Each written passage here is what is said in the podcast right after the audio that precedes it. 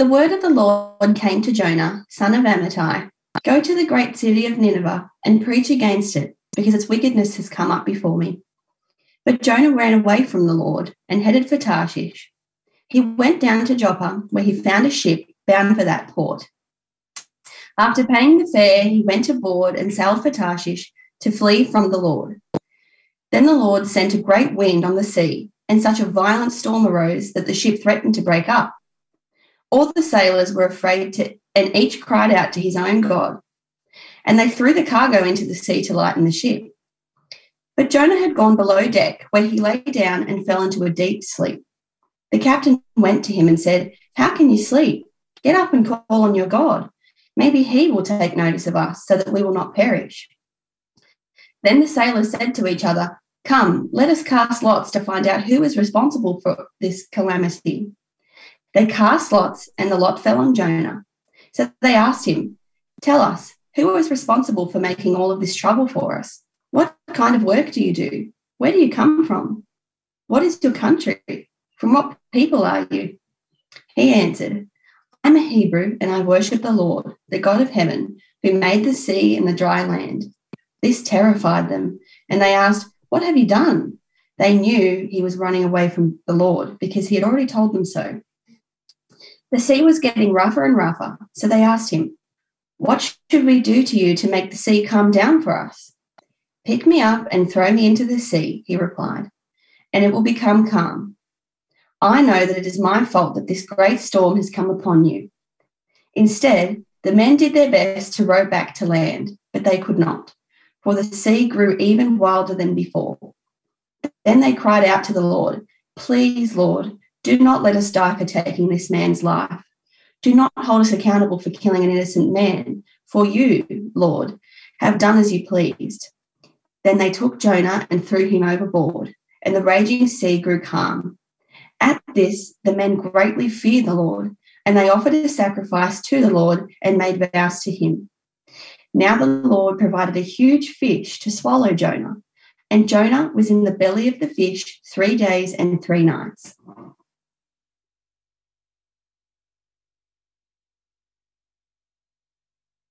Thanks, Ellie. Well, uh, as we uh, come to look at this uh, part of God's Word, will you pray with me? Our Father, we thank you and uh, praise you for your Word to us, and we ask that you give us insight and understanding. We ask that, that we would grow to know you better, to love you more, and to respond to you with trust and obedience. And we ask in Jesus' name. Amen. Well, this uh, story of Jonah is, is a great story. It's got all the elements that make up a good story. There's suspense, there's drama, there's action, there's I mean, a boat at sea in the raging storm, a huge fish that swallows a man alive. It's, it is a great story. And uh, really, it's a favourite amongst kids' Bible stories. But you know, some would be inclined to, to leave it at that, to say, look, it's, it's just a good story to fill up children's books. It's just something that we should, you know, we're not to take too seriously, too, too literally. And I mean, after all, perhaps it, it, it's a bit far fetched, isn't it?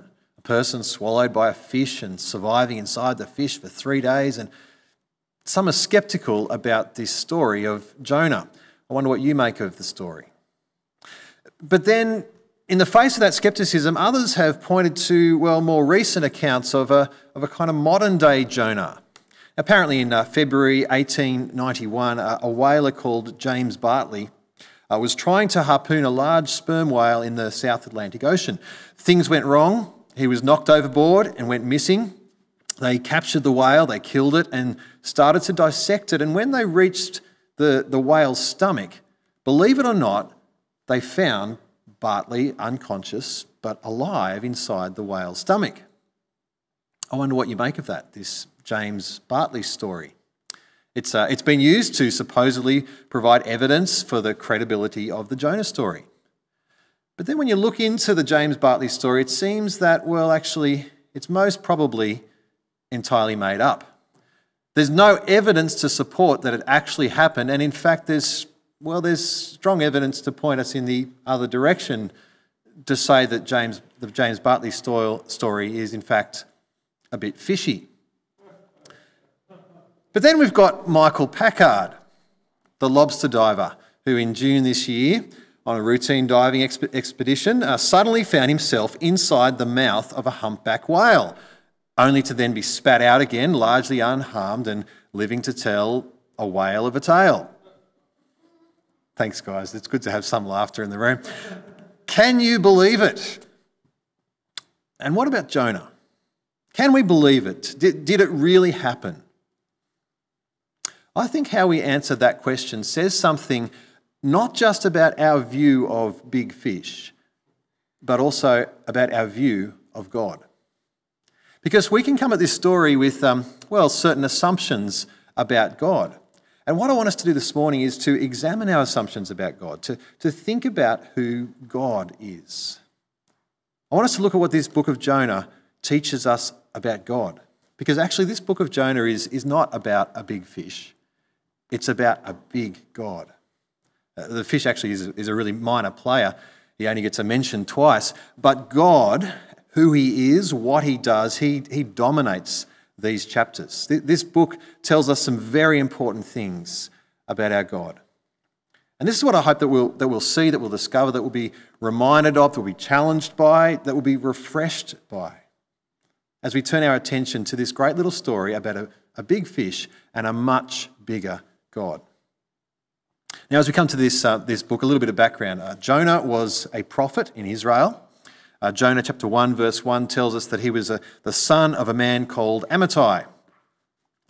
And uh, elsewhere in 2 Kings, uh, chapter 14, verse 25, it mentions this, this same Jonah, son of Amittai, who was a prophet who lived around 750 BC. Uh, he lived during the reign of King Jeroboam II. And so what we're dealing with here is a, is a real person. And we're dealing with real places. Uh, the places mentioned in the story are uh, Nineveh, and you can see a map there. Nineveh was the capital city of one of Israel's enemies, Assyria, uh, off to the northeast of, of Israel. It talks of, uh, of Joppa, which is a port city on the coast of the Mediterranean Sea, and, and Tarshish, which was way off to the west in what is now Spain. That's just to, to orient us as we, uh, as we dive into this book, just to make a bit of a splash. Um, humour is really sinking to new depths this morning. Well, three things about, uh, about our God, our big God, that I want us to see from Jonah chapter 1. Uh, firstly, God is against wickedness. God is against wickedness. And Nineveh was a wicked place. And so God sent Jonah. Verse 2 says, God spoke, the word of the Lord came to Jonah. Verse 2 Go to the great city of Nineveh and preach against it because its wickedness has come up before me. Nineveh was not a very pleasant place, to, to put it mildly. That's a complete understatement. Uh, a couple of pages over in, in, your, in, the Bible, in Nahum chapter 3, just turn over in your Bible uh, past the book of Micah.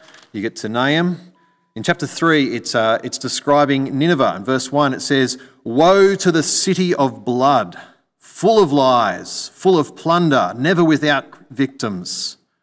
It, it goes on to speak of, of piles of dead bodies without number, of, of people stumbling over corpses, of lust, of sorceries, of prostitution.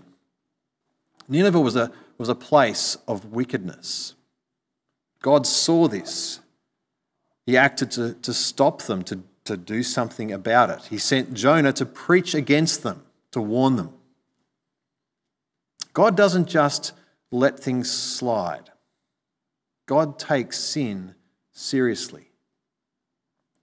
Now, we may not be particularly comfortable with the idea that, that God judges people. We, we may think, well, shouldn't he be more about love and, and kindness rather than judgment and, and punishment?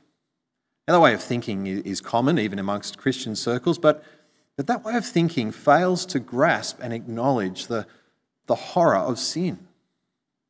Which is why when, well, when we're confronted by things like the, the horrors going on in Afghanistan or, or, or, domestic violence, or when we're confronted by, by murder and corruption and lying and theft, I mean, if you think about it, you don't have to think for too long, there is a lot, a lot of, to use Jonah's word, wickedness going on in our world. And when we're confronted by that, well, we want God to do something about it. We, we don't want Him to just let things slide.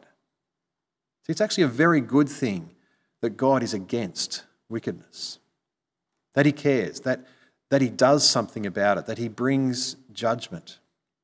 Now, God can bring judgment in a number of ways. Sometimes He brings judgment in the, in the here and now. Romans 1 speaks of God judging people for their sin by handing them over into their sin, leaving them to the swamp of the, of the sin that they've so foolishly chosen. That's part of God's judgment. At other times, God judges people for their sin in specific ways, like what he, he threatened to do here with Nineveh.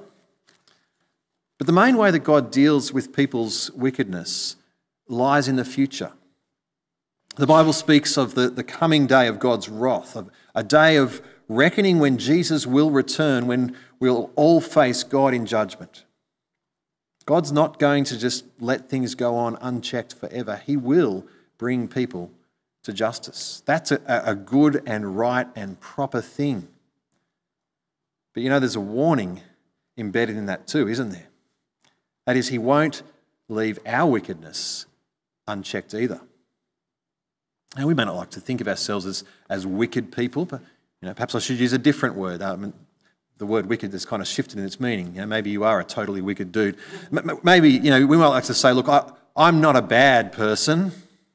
I'm not a murderer. I'm not a child abuser. I'm not a terrorist. But, but then we can't say we've lived a perfect life. We can't say we've never lied to improve our situation for others, that we've, we've never taken, or no, no, borrowed something that wasn't really ours. We can't say that we've never been greedy or discontent or longed to have that, that something for, for ourselves, that we've never acted in selfish ways, we've always obeyed God in how we've lived. We, we can't say that. So there's a problem. I mean, we may put ourselves fairly high up on the scale of from bad to good, but if we do, we're, we're kidding ourselves because on God's scale, all of us fall way short of living the way that He's created us to. So there's a massive problem. There's a, there's a gulf between us and God. And that gulf is called our wickedness, our rebellion, our sin. And God, in His holiness and purity, is rightly against our wickedness and sin. We need a clear grasp of God's holiness and therefore our unholiness if we're going to understand God and ourselves and this world. That's foundational. That's the first point that this teaches about God, that he is against wickedness. Secondly, this story of Jonah teaches us that, that God is in control. Uh, God sent Jonah to Nineveh. No, Jonah, uh, Jonah didn't want to go. And so what did he do? He headed in completely the opposite direction. Jonah aimed for as far away from Nineveh as he could. But it wasn't just Nineveh that he was running away from. He was trying to flee from the Lord. Verse 3 says this twice. It says there, But Jonah ran away from the Lord and headed for Tarshish. He went down to Joppa where he found a ship bound for that port. After paying the fare, he went aboard and sailed for Tarshish to flee from the Lord. Literally, it's from the presence of the Lord. The Lord whose, whose presence dwells in his holy temple as chapter 2 says. And he, and he flees from the Lord. And as he does that, he's fleeing in a downward direction. It's kind of not as obvious in the NIV translation, but you see it in the ESV, which we'll put up on the screen here. He went down to Joppa and found a ship going to Tarshish. So he paid the fare and went down into it. In verse 5, but Jonah had gone down into the inner parts of the ship and had laid down and was fast asleep. And you see this, this downward spiral continue in chapter 2. But I don't want to steal Ben's thunder for next week. Jonah tries to flee from the presence of the Lord as he heads down. But as the saying goes, you can run, but you can't hide. You can't hide from God, the, the, the, sovereign God who is in control. The story makes that point um, again and again that, that God is in control. Um, God sends the storm, verse 4. Then the Lord sent a great wind on the sea, such that uh, a violent storm arose, that the ship threatened to break up. Literally, it says the Lord hurled a great wind upon the sea. This is the God who is in control. Uh, it makes me think of that, um, that old movie, The Truman Show. Maybe I'm showing my age here. You know, Truman lives his, his whole life, unbeknown to him, within the movie set of his own TV show. And towards the end, he's, he's out on his boat on the lake, and, and the director, this godlike character who controls his life, he orders some special weather for him. He churns up the sea. He's in control of everything around him. It's a bit like that, except that this is not some sort of virtual reality. This is reality. God does, in fact, control the weather, He sends the storm. The sailors cry out to their own so called gods with no effect. They try to lighten the, the ship by throwing the cargo overboard, but God is in control. Meanwhile, Jonah has gone down below deck and, and he's asleep. And the captain, verse 6, the captain went to him and said, How can you sleep? Get up and call on your God. Maybe he will take notice of us so that we will not perish. I think it's a fascinating detail that, that this pagan captain is challenging Jonah to call on his God for salvation. The captain seems closer to the mark than Jonah. Well, then the sailors cast lots to try to find out who's responsible, and the lot falls on, unsurprisingly, Jonah. Again, God is in control, even of so called random things like drawing straws. They ask, Who are you? Who is your God? And Jonah's answer in verse 9 here is the centerpiece of the chapter. He said, verse 9, I am a Hebrew, and I worship the Lord, the God of heaven, who made the sea and the dry land. God controls the sea and the land because he made the sea and the land. He controls all. So much so that when you, if you fast forward a little bit in the story, after trying to row back to land and failing to do that because, well, because God's in control, out of sheer desperation, the sailors take Jonah's advice. They reluctantly throw him overboard. And, and what happens? Verse 15 then they took Jonah and threw him overboard, or literally they, they hurled him upon the sea, just as the Lord had hurled a great wind upon the sea. And what happens? The raging sea grew calm. God is in control. And it doesn't stop there. Uh, Jonah has seemingly met his watery end, sinking to the depths, when it says God provided a huge fish to swallow Jonah. He is in control of the fish too. This book of Jonah presents us with a picture of God, the God who is, who is in control. He is God. He is in control of us and of our world. I don't know how that sits with you. It should actually be a great comfort to us that, that we're not left to, to random chaos where, where stuff just happens, but actually God is in control. Now, because we live in a fallen world, there is much that is, that is not good in this world, and we may be all too painfully aware of, of that reality. But even in the midst of that, God is still sovereignly working out His good purposes for His people. Our world, our lives are in the hands of our sovereign God. And that brings us to, to the third thing that Jonah chapter 1 tells us about our big God. And that is that He is a saving God. He's not some sort of temperamental, cranky, capricious, random divine despot. No, he takes sin seriously and he does deal with wickedness and sin. He is against Nineveh in their rebellion. He is definitely against Jonah's rebellion. But he is the God who saves.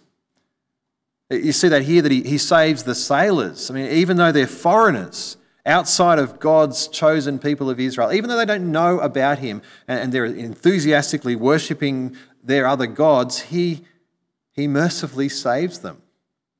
And he saves Jonah.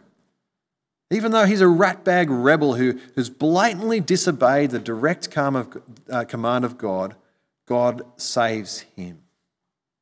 God didn't have to. I mean, he could have just sent the storm, wrecked the ship, and drowned the lot of them wouldn't make much of a story, certainly wouldn't make the, uh, the children's storybook Bible, uh, I imagine. But, but that outcome would have been just and fair. But God is not only just and fair, He is also a God who saves. And in the same way, He saves us. Even though we have failed to live as He calls us to, even though we've run away from God in all sorts of ways, God, out of His love for us, saved us.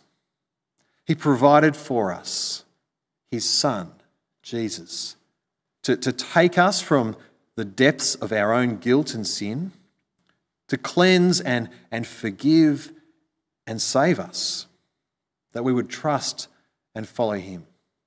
God is a saving God. So, Jonah 1 teaches us, reminds us of our big God, that he is against wickedness, including ours, that he is in control, and that he is a God who saves. God's word in Jonah 1 calls on us to respond. And there are two models for us in this story there's that of the, the sailors, and there's that of Jonah. And, and both responses have got to do with fear.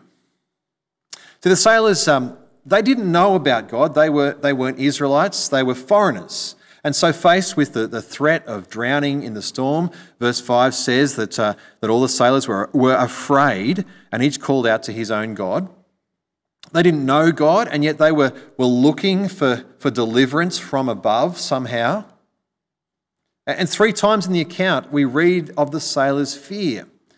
Uh, in verse 5, faced with a storm, the sailors were afraid. In verse 10, when, when Jonah tells them who God is, the God of heaven who made the sea and the, and the land, it says, verse 10, this terrified them, and they asked, What have you done?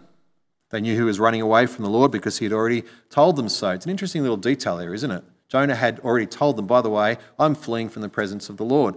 And then in verse 16, when they throw Jonah overboard and the, the raging sea grew calm, their response there, verse 16, at this the men greatly feared the Lord. They could see the power of God, that, that He is the one who judges wickedness, who controls all things, and who has the power to save them. And, and notice with such power, they rightly feared the Lord. But notice also that their fear was accompanied by action. Verse 16 continues At this the men greatly feared the Lord, and they offered a sacrifice to the Lord and made vows to him. They acknowledged who God is, and they, and they acted on that knowledge with obedience. Now, for many of you, I know that's, that's your response. You've come to know God, the, the just, sovereign, saving God, and, and you've responded in fear and obedience. You've trusted Jesus as your Saviour. And your life, your decisions, your relationships are lived out in obedience to Him. I want to say, if that's you, well, praise God. Lift your eyes and see afresh who He is, His holy opposition to wickedness, His sovereign control, His gracious salvation. See afresh who your God is and press on to fear and obey him. Follow the example of the sailors. But the other model here is that of, of Jonah. Who is Jonah? Well, he's an Israelite. He is from the nation chosen by God. Uh, he's a prophet commissioned by God with a special task. He knows the Lord. As he declared to the sailors in verse 9, he answered, I am a Hebrew and I worship, literally, I fear the Lord, the God of heaven who made the sea and the dry land. He knows God. He supposedly fears God. He's got his theology right, but he doesn't live it out. He, he tries to run from God. He, he sets his course eh, for some place far away from God, far away from God's will for his life. Jonah is a profound hypocrite. There are two responses to God here there's the sailors and there's Jonah's. I want to ask which one describes you? Are you like the sailors? Do do you fear God? Not in a, a, kind of frightened that he's a capricious, nasty God sort of fear, but we, we can trust and, and rest secure, knowing that he's just, that he's sovereign, that he saves people. We've seen that, that's his character. But we should fear God. We should stop and say, hang on, I'm not God, you are. And therefore, I want you to be God over my life. I want you to be God in the way that I relate to my family and how I spend my time and my money and in what I do and don't watch on a screen. in the goals I have for my life, in my, in my fears, in my stresses and anxieties, you are God. You're the one that I need for salvation. You're the one I need to deal with my wickedness. You're the one I should rightly fear and obey. So we should fear God. We should reverence God in that way. That's appropriate way to respond to the God that we meet in Jonah 1. The danger is, the danger is that we respond, we can respond more like Jonah. We, we try to leave God out of the picture of just going about life, pushing God aside, leaving him on the shelf and hoping that he'll stay there. He won't. You can't leave the God of the universe on the shelf, the one who made the sea and the dry land, who made you, who made me. I want to say, if you're listening this morning and you're trying to do that, please hear Jonah's warning. Not the warning that he spoke, but the warning that happened to him. Turn back to God while you have the chance.